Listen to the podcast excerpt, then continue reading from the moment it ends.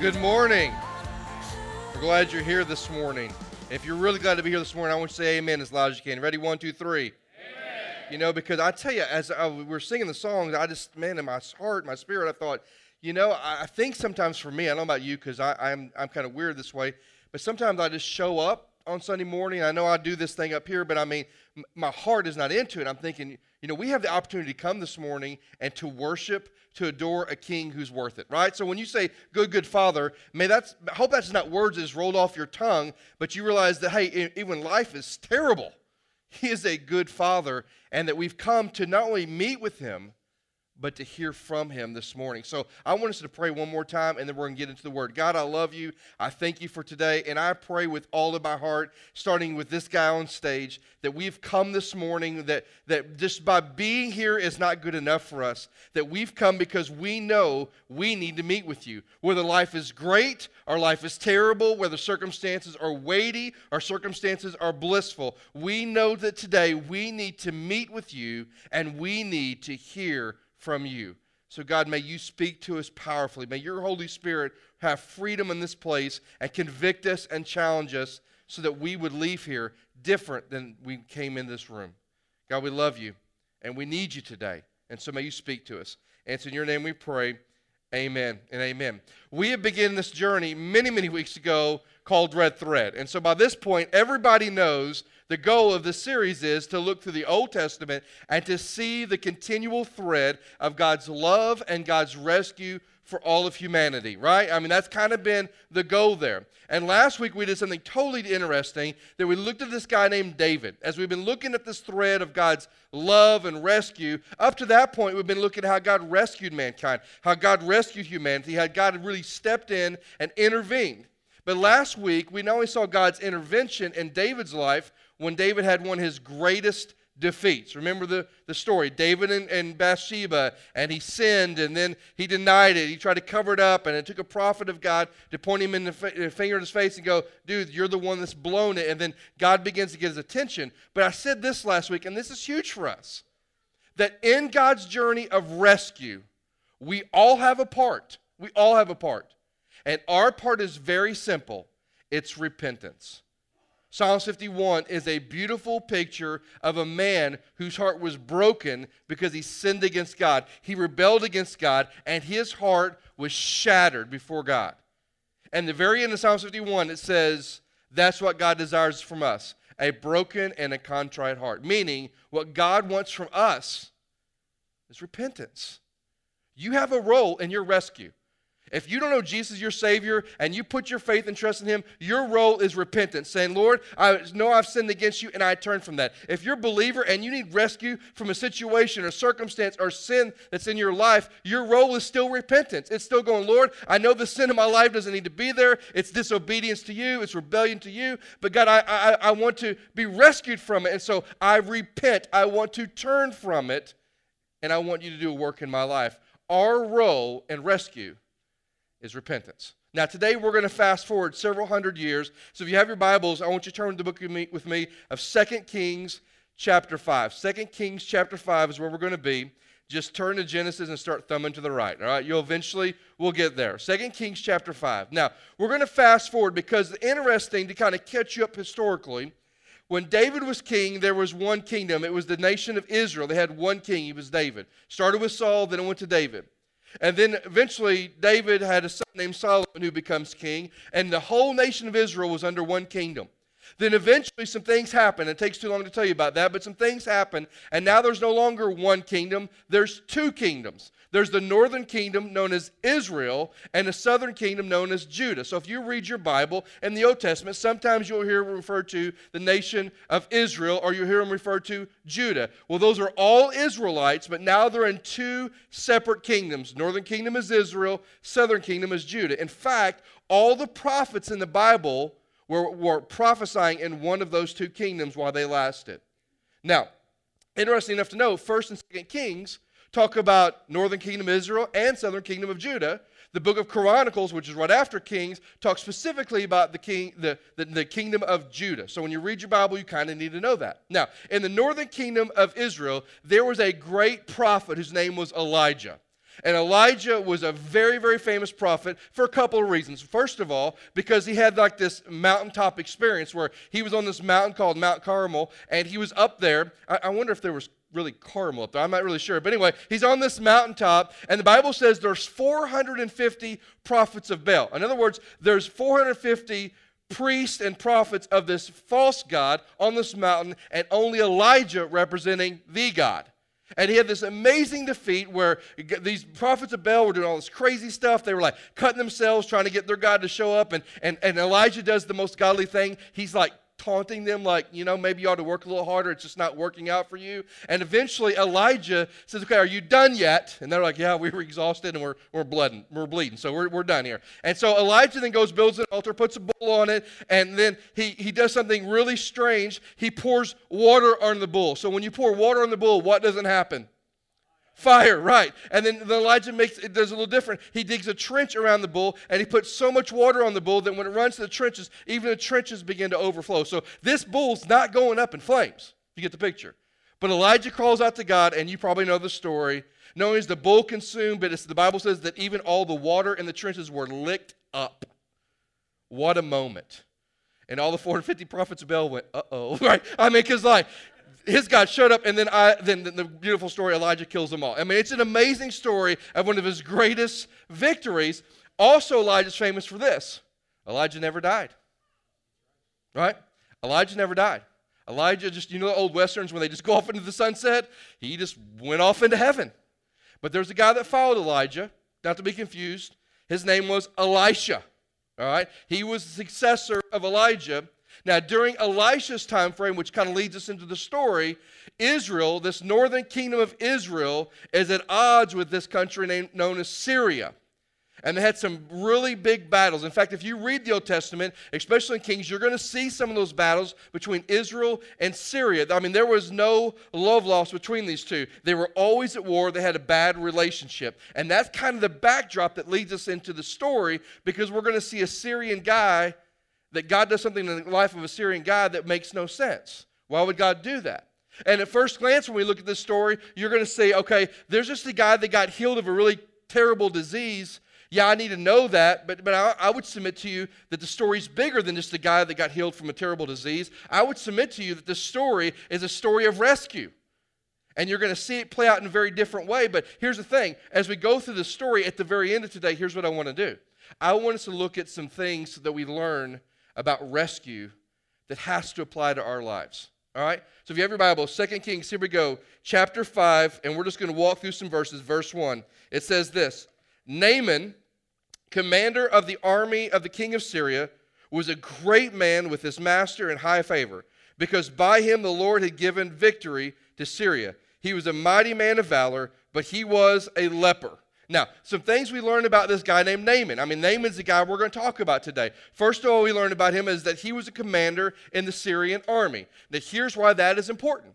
If you're a commander in the Syrian army, that means you're pretty bought into your country. You're pretty bought into the Syrian way. In fact, you've worked your way up through the ranks to become commander because commander was only second into the king of Syria. So there may have been a lot of commanders, but they were like the king and then the commanders, which means Naaman had a lot of power and a lot of authority. He was a commander.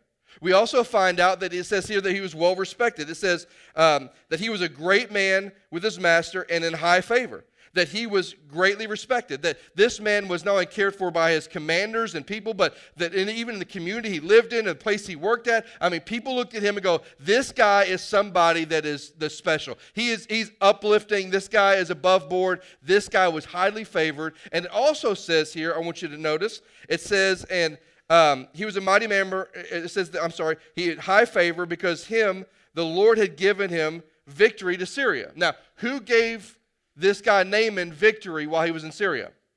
Who gave it to him?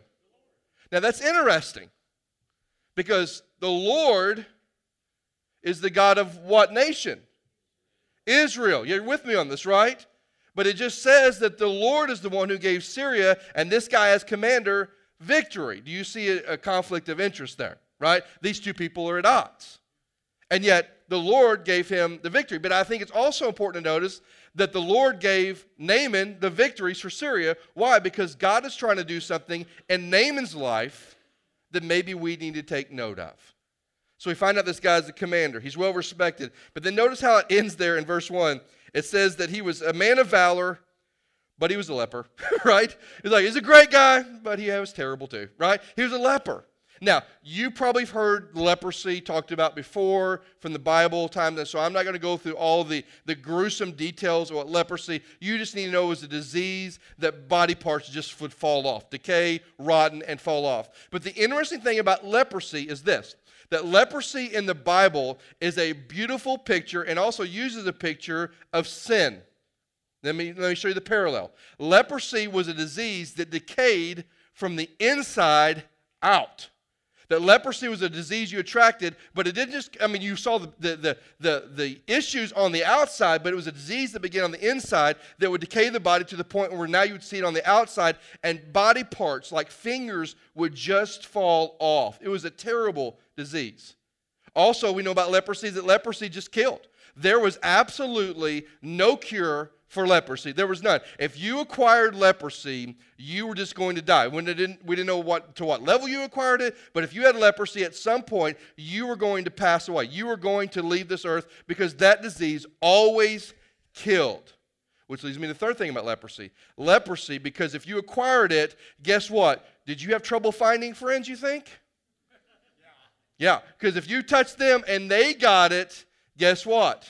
Friendship destroyed. Because now they have a disease it's incurable right? I mean if you if someone came in the room with, as a leopard all of us are going to go to the other side of the room right? So leprosy led to separation and isolation. In fact in jesus time when someone with, had leprosy as they entered a city they would have to yell out unclean unclean unclean. That's like walking in walmart going center center center right here right Right? That's what it was. Now, here's the parallel sin is a disease that decays us from the inside out, right? I mean, think about it. Jesus says, above all else, I mean, the Bible says, above all else, guard your heart, for it is the wellspring of life.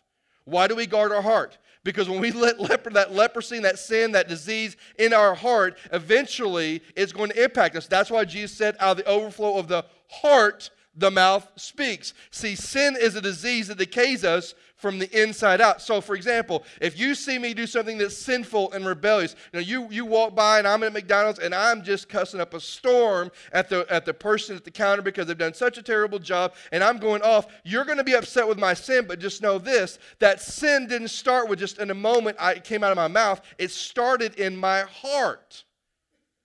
Sin begins in here. And the decay begins to happen, and eventually it comes out of our mouth and out of our lives. But sin also has no cure. The Bible says this For the wages of sin is what? Death. Because we all sin, we will surely die, all of us. And sin leads to separation and isolation, right? Sin separates us from God because God is holy, God is just, and God is perfect Sin separates us from God. Even when we as believers sin, we still have a relationship with God, but we broke that fellowship with God, don't we? It's kind of like marriage. You know, when you have a fight with your spouse, I mean, you don't cease to be married. I mean, hopefully you don't have that conversation. You don't cease to be married, but she may not talk to you for a while. She, he may not talk to you for a while because fellowship is broken. So when, as a believer, when we sin, there is a fellowship of separation that we have to co- repent and come back to God.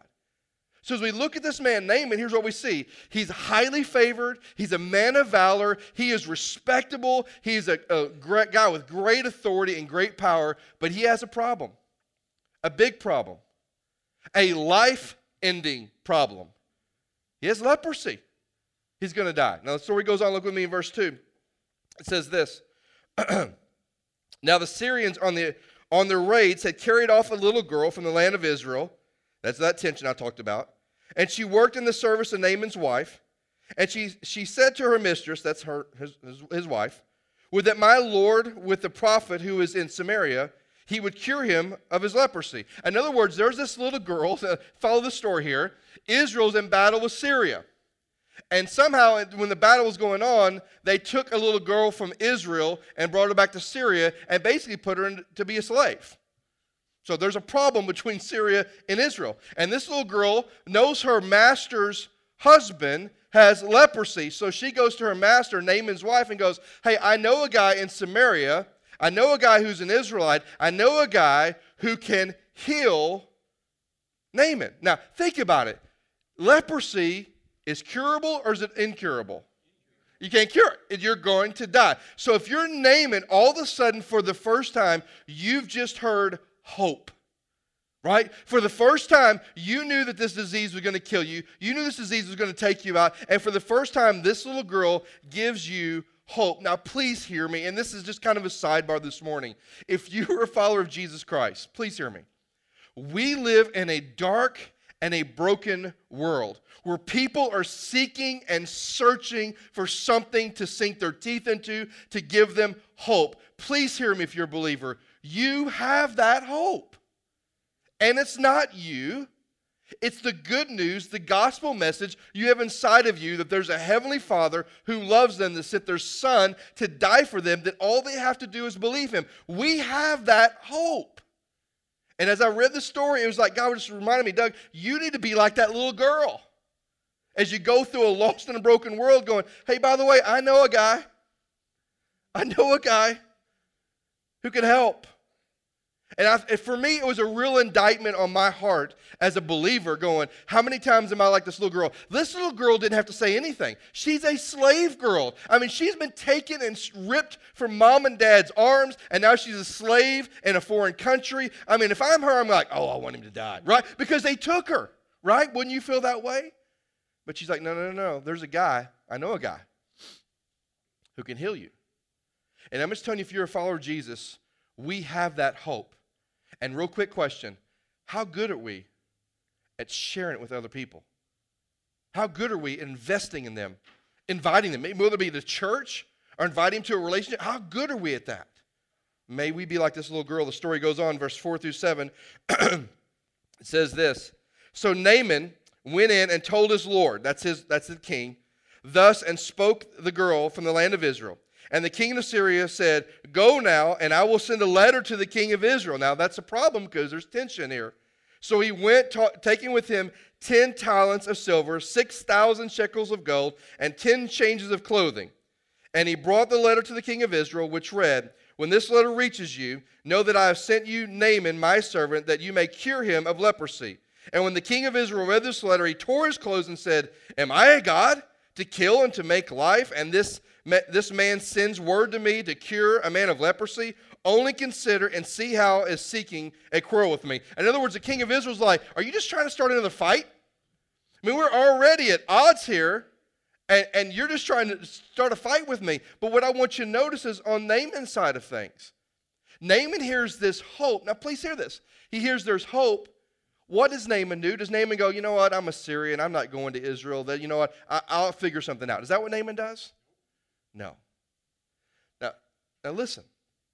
I think once, sometimes, maybe the reason we aren't willing to share the hope with people around us is because we're afraid they're going to reject it. And some weird warped thinking, we think that we got rejected in the process. Ultimately, it's not us, it's God. But what if we had the courage of the little girl? Because you know what Naaman did? Naaman goes, You know what? I'm going. He went and told the king, his boss, going, Hey, there's a guy that can cure me. I know I'm a man of valor. I know I'm, I know I'm, I'm highly favored by you, but there's a guy that can cure a disease that's going to kill me, and I want to go. And the king's like, Go.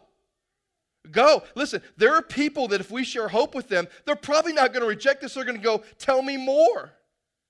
Because if they're searching that hard and need it that bad, they're not going to shut you down. Naaman didn't shut the girl down. So he goes to his Lord and says, I need to go. And, and he says, Go. But I want you to notice here that, that after Naaman gets permission to go, when he gets, what does he do? He begins to take all this money with him, right? It's almost like Naaman thought, I could somehow buy my healing from this guy.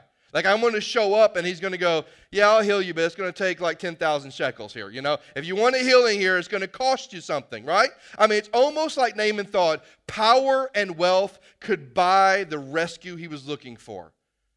And it baffles me that nowhere in the story do you see anything in Naaman's heart that goes, what if I just go plead mercy?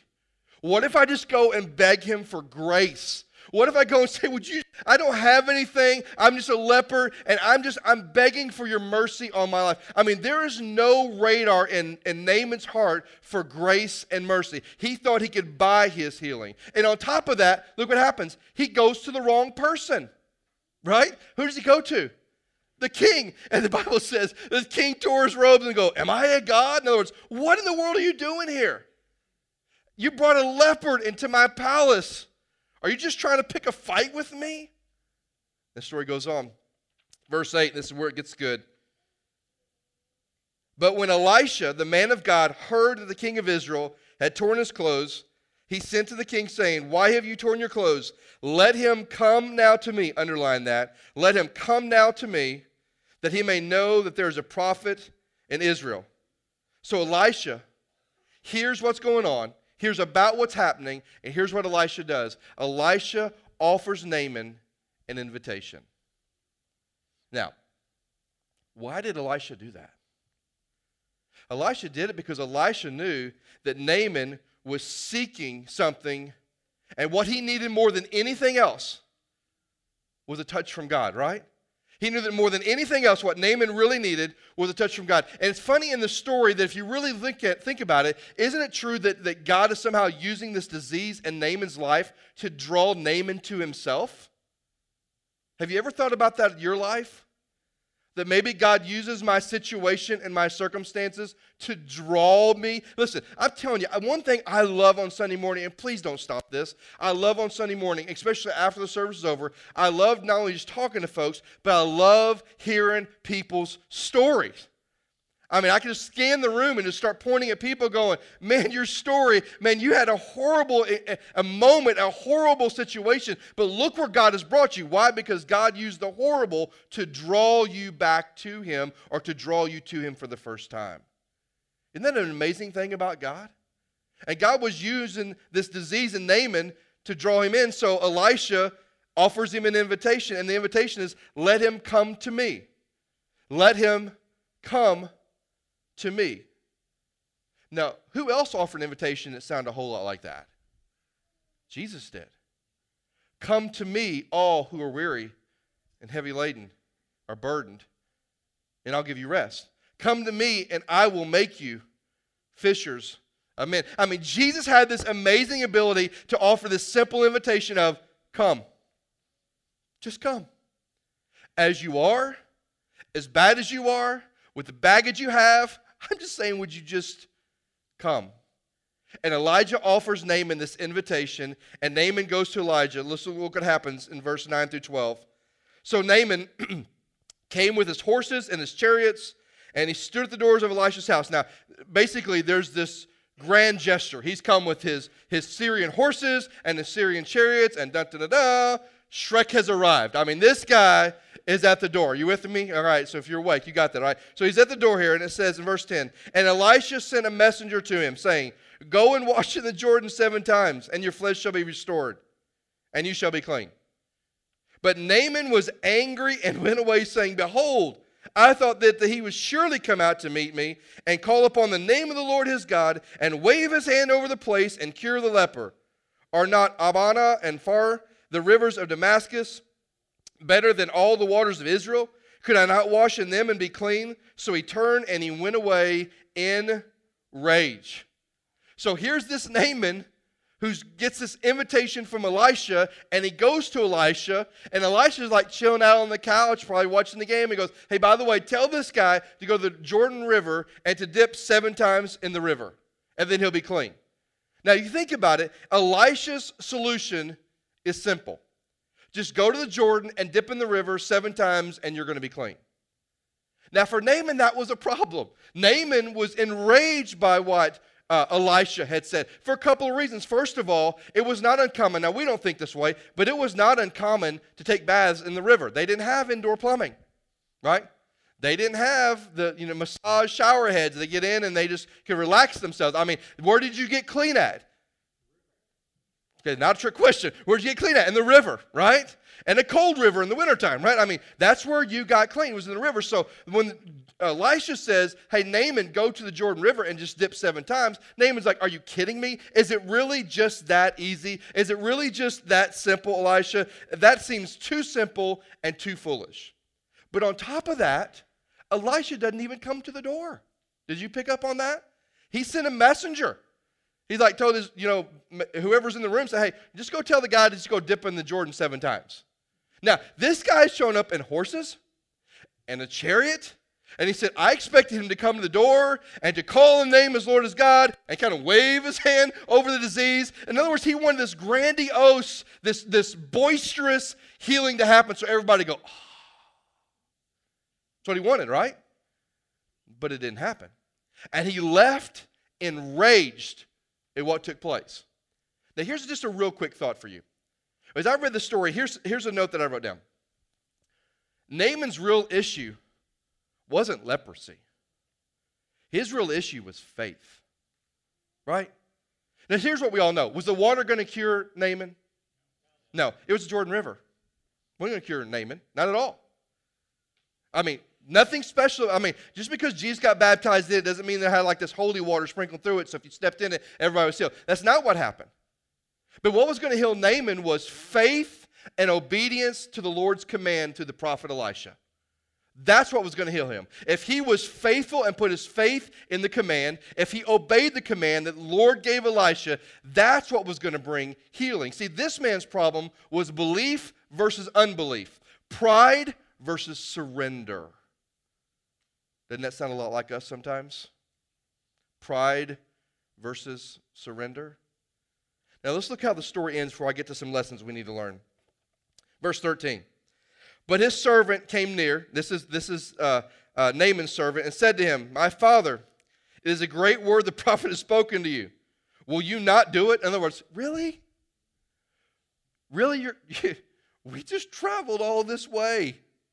We got the horses, the chariots, and he's offering you an option and he's not even wanting money. Are you sure you're going to walk away from this? Won't you do it? Has he actually said to you, Wash and be clean? So he, that being Naaman, went down and dipped himself seven times in the Jordan, according to the word of the man of God, and his flesh was restored like flesh of a little child, and he was clean. He got his rescue, didn't he?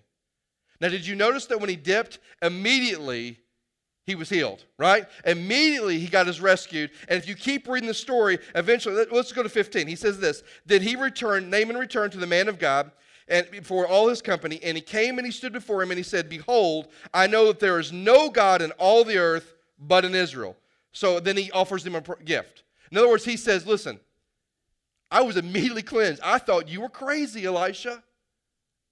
But I put faith in what you said because my servant compelled me. And I put faith in what you said. I went and did it. And look, I, I was instantaneously healed and cleaned and rescued. And I just want you to know, Elisha, I now know there is only one God, and it's your God. And he goes back and he worships the God of Israel. Now, when I look at this story, I mean, I think about it. First of all, God does a work in the life of a Syrian. He's not even an Israelite, right? He does amazing work in the Syrian, and the Syrian who is hopeless, but yet he finds hope. And eventually he puts his faith in God, the man of God, the words of God, and he goes and he dips in the Jordan River and he comes out clean. Now, I know you've probably read the Bible so much and you've read so many amazing stories. You're like, how is that story so amazing? Well, just think about it. A disease that always, not part of the time, 100% of the time, eventually would kill you, and now he's healed. That's amazing. God did the impossible, didn't he? Not in God's eyes, but in our eyes. Now, there are some lessons I think we need to learn from this story, and I want you to write these down. They're on your listening guide. Please follow with me here. First lesson is this that God is at work leading people to himself always. God is always working to lead people to himself. Here he goes after a Syrian. You say, uh, you know, I keep asking the question, why would he go after a Syrian? Isn't he trying to make himself known through Israel? Well, do you remember the, the, the, the passage in 1 Peter that says it's God's will that no man would perish? Is that just a decision he made in the New Testament, or has that always been God's heart? Hey, listen to me. God cares as much about the Russian and the Chinese as he does the American. hate to break it to us, but he does. It's God's will that no man would perish. No man includes however many billions of people are on the planet today. That's God's will that no man would perish and but would spend eternity, eternal life with him. So God goes after Syrian because no matter what they look like, how they act, or who they are, God still desires that they would have a relationship with him. So if you're here today and you say, Man, I'm not a believer, listen, you are not off God's radar. There's nothing you can do. There's nothing you've done that's too big and too bad. There's no way that you're worthless or that you don't. I mean, you're always on God's radar. And God's desire for you as a non believer is the same as it was for Naaman. And that's to draw you to himself so that you'll put your faith in him. And if you're a believer in Christ, listen to me, there's no one off God's radar. The people that we deem unlovable, the people that we deem that we want to walk away from as, you know what, they're intolerable, they are never off God's radar, and we have to be a light to them. God is always working to draw people to himself. Second lesson is this rescue can't be bought. Naaman went with some money, thought he had to buy it, but didn't work out that way, did it? And I'm telling you, I think for most of us now, we wouldn't say we do this, but we do. I think when it comes to our relationship with the Lord, maybe there's some things that we need rescued from, some sin that we need to be rescued from, maybe a situation or circumstance we think we need to be rescued from. And sometimes we pray and we pray like this God, I love you and I want you to take this out of my life. God, I've been reading my Bible better this week. God, I've been praying a lot more. God, I've been treating my wife better. I've been treating my God, God, I've been doing so much more. I've been even serving in the church, God, and I've been giving my money. I mean, God, I've been doing, I mean, did you see what I just did there? I said, God, I am entitled to your healing and rescue because of what I've done. How about this prayer? Lord, I just need to be rescued. I don't deserve it, but I beg for your mercy and your grace and your forgiveness, and I need you to do only what you can do in my life. I know I'm unworthy, but I'm just going to trust you. Do you see the difference in the two prayers? And sometimes I think we try to buy God's rescue in our lives as a believer. Now, even as a non believer, we'll go, God, okay, I'll give my life to you, but I don't want to have to give up my income. God, I'll give my life to you, but I don't have to give up my friendships. God, I'll give my life to you, but I have to give up my habits and my behaviors. Well, what are you trying to do there? Negotiate with God. And it doesn't work that way. Rescue only comes through grace. Amen? Amen? Third thing I want you to know is this rescue comes through Jesus. Naaman went to the wrong person. He went to the king. He didn't go to Elisha. He went to the king. How many times, and I've said this before, how many times when we're facing a God sized decision do we go to non believers and ask for God sized wisdom? Does it work that way? It doesn't work that way. Non believers aren't going to give you godly wisdom. And I'm just telling you, I'm not saying you shouldn't seek godly counsel. Man, you ought to seek it. In fact, the Bible says that the prayers of a righteous person availeth much. You ought to go and seek their wisdom and seek them praying for you. But you need to make sure their wisdom comes from God, not just their own personal biasness. Because sometimes when I'm trying to make a big decision, I find myself going to the wrong person first instead of going to God first and going, God, would you give me wisdom? Rescue only comes through Christ. Naaman went to the wrong person. We need to quit going to the wrong people. There's only one path to rescue, and it's through Christ. The, th- third, uh, the next thing I want you to know the lesson is this the road to rescue, and please write this down the road to rescue is simple. I mean, Naaman, when he looked at this, goes, This is just too easy. Go dip in a river seven times and I'm clean. Really? Come on. Is it that easy? Listen to me. If you don't know Christ, salvation is just this easy. Admit that you're a sinner, put your faith in Christ, and let Him change your life. It is just that easy. Well, Doug, I got to get rid of sin in my life. No, you don't. No, you don't. No, you don't. Because that means you think you can fix yourself and you can't. Well, Doug, I, I, have got some issues I got to deal with. No, you don't. No, you don't. No, you don't, because you'll never deal with them. Salvation is as simple as putting your faith in Christ and confessing your sin to Him. It's that easy. And if you're a believer here today, continued walking with God, continuing to have a relationship that is growing with God is as simple as continually surrendering, obeying, and repenting. It is just that easy.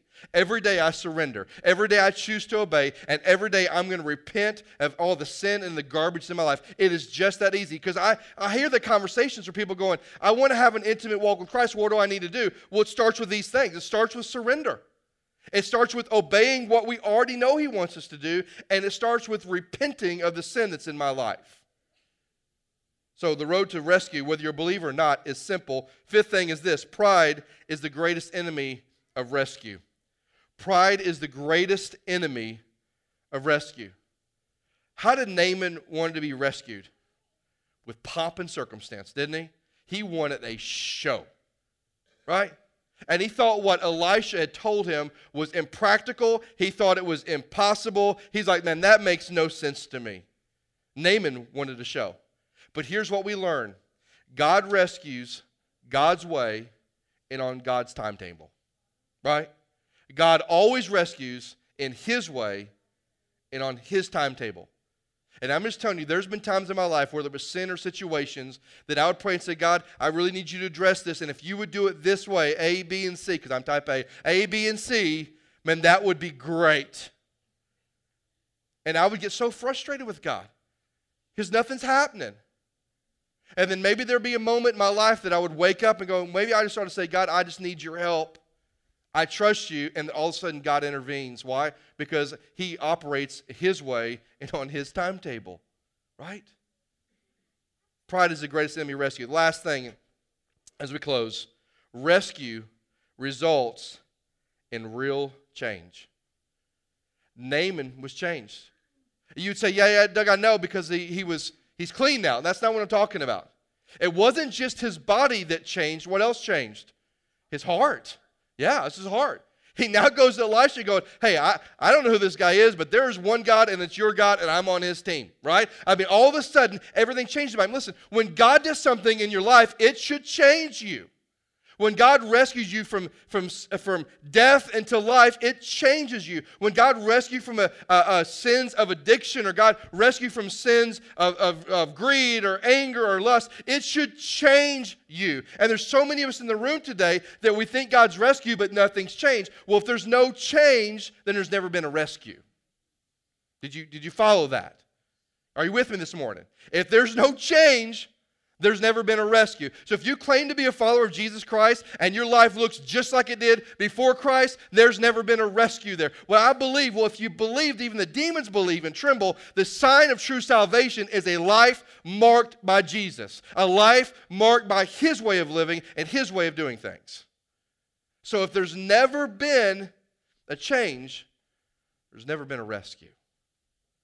Now, I love this story because it reminds sinful pitiful Doug that I'm never off God's radar. It reminds me that God is still desires, even as a believer, to intervene and to do something in my life. But here's the kicker it's never going to be on my terms. Never going to be on my terms. It's always going to be on His terms and His way of doing it. And all I have to do, please hear me, all I have to do is simply trust Him. And so, if you don't know Christ today, we're about to sing an amazing song about the cross of Christ.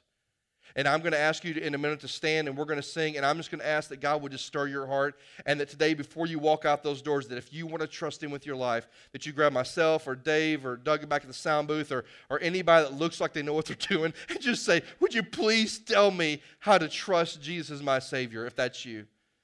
But I know there's a ton of people in this room that are believers that are just like me that you do love God, but there's that thing in your life that you need God to address. And I'm just asking you, would you just swallow and drop the pride this morning, thinking that you can figure it out and just go, okay, Naaman walked away in rage, and there's too many times I pray and God doesn't do it my way, and I get angry with God. Would you just simply just trust God? God, I don't know how you're going to bring rescue to the situation. I don't know how you're going to step in, but God, I just need you to, and I trust that you're going to. And if you're a believer today, as we sing this song, I just pray that God would just overwhelm your heart this morning and remind you that everything, everything, everything is crystal clear as we view it through the lens of the cross and what Christ has done for us. So today, as we sing, I want you not to sing just with your, your diaphragm and your lips. I want you to sing with your heart. I want you to sing with your soul as we sing these lyrics and may God stir us. Let's stand together as I pray. Father God, I love you and I thank you for all that you do for us. And God, this story of Naaman is maybe a story most of us have never heard before. But I love this story. I, I love that this guy was not an Israelite. And it reminds me, God, that you go after everybody. The people that are unlovable, the people that we don't think would, would fit into the, the category of someone whose life could be changed by Christ. You still go after those people, Lord. But you also remind me as a believer, you still come after me. And God, I, I, just pray that for us that are believers in the room today, that we remember that if there's something in our life that we need to be rescued from, that this story would remind us that you still have that desire. Whether it's an addiction or it's just some sin we struggle with, or if it's a secret sin or a situation in life, you, you still have a desire to rescue us. But not on our terms, not the way we think and so, God, I just pray for believers today that we would just trust you and just realize that you're going to rescue your way and on your timetable. And today, may our hearts just surrender ourselves to that. May we just swallow and drop our pride and just surrender and say, God, just, just do what you do. And I'll trust you through it. And then, God, I pray for believers, uh, non believers today, that they would realize that they can't be too bad. They can't have done much to be off your radar. That you love them and you want to draw them into you. And God, this story reminds me that you're willing to use any situation and any circumstance and any affliction to do that. So I pray today that their eyes might be open and their hearts might be pulled and be reminded that you love them. And you love them so much that you sent your son to die for them. And that today they would trust you. God, may your Holy Spirit move in this place. May He, may he work and craft and mold and shape and chip away at our heart this morning and reminding us that you're still a God that rescues. And the answer to the rescue is still so simple it comes to faith and trust. Faith in you and trusting you to do only what you can. God, we love you. It's your name we pray. Amen. Amen. Let's worship together.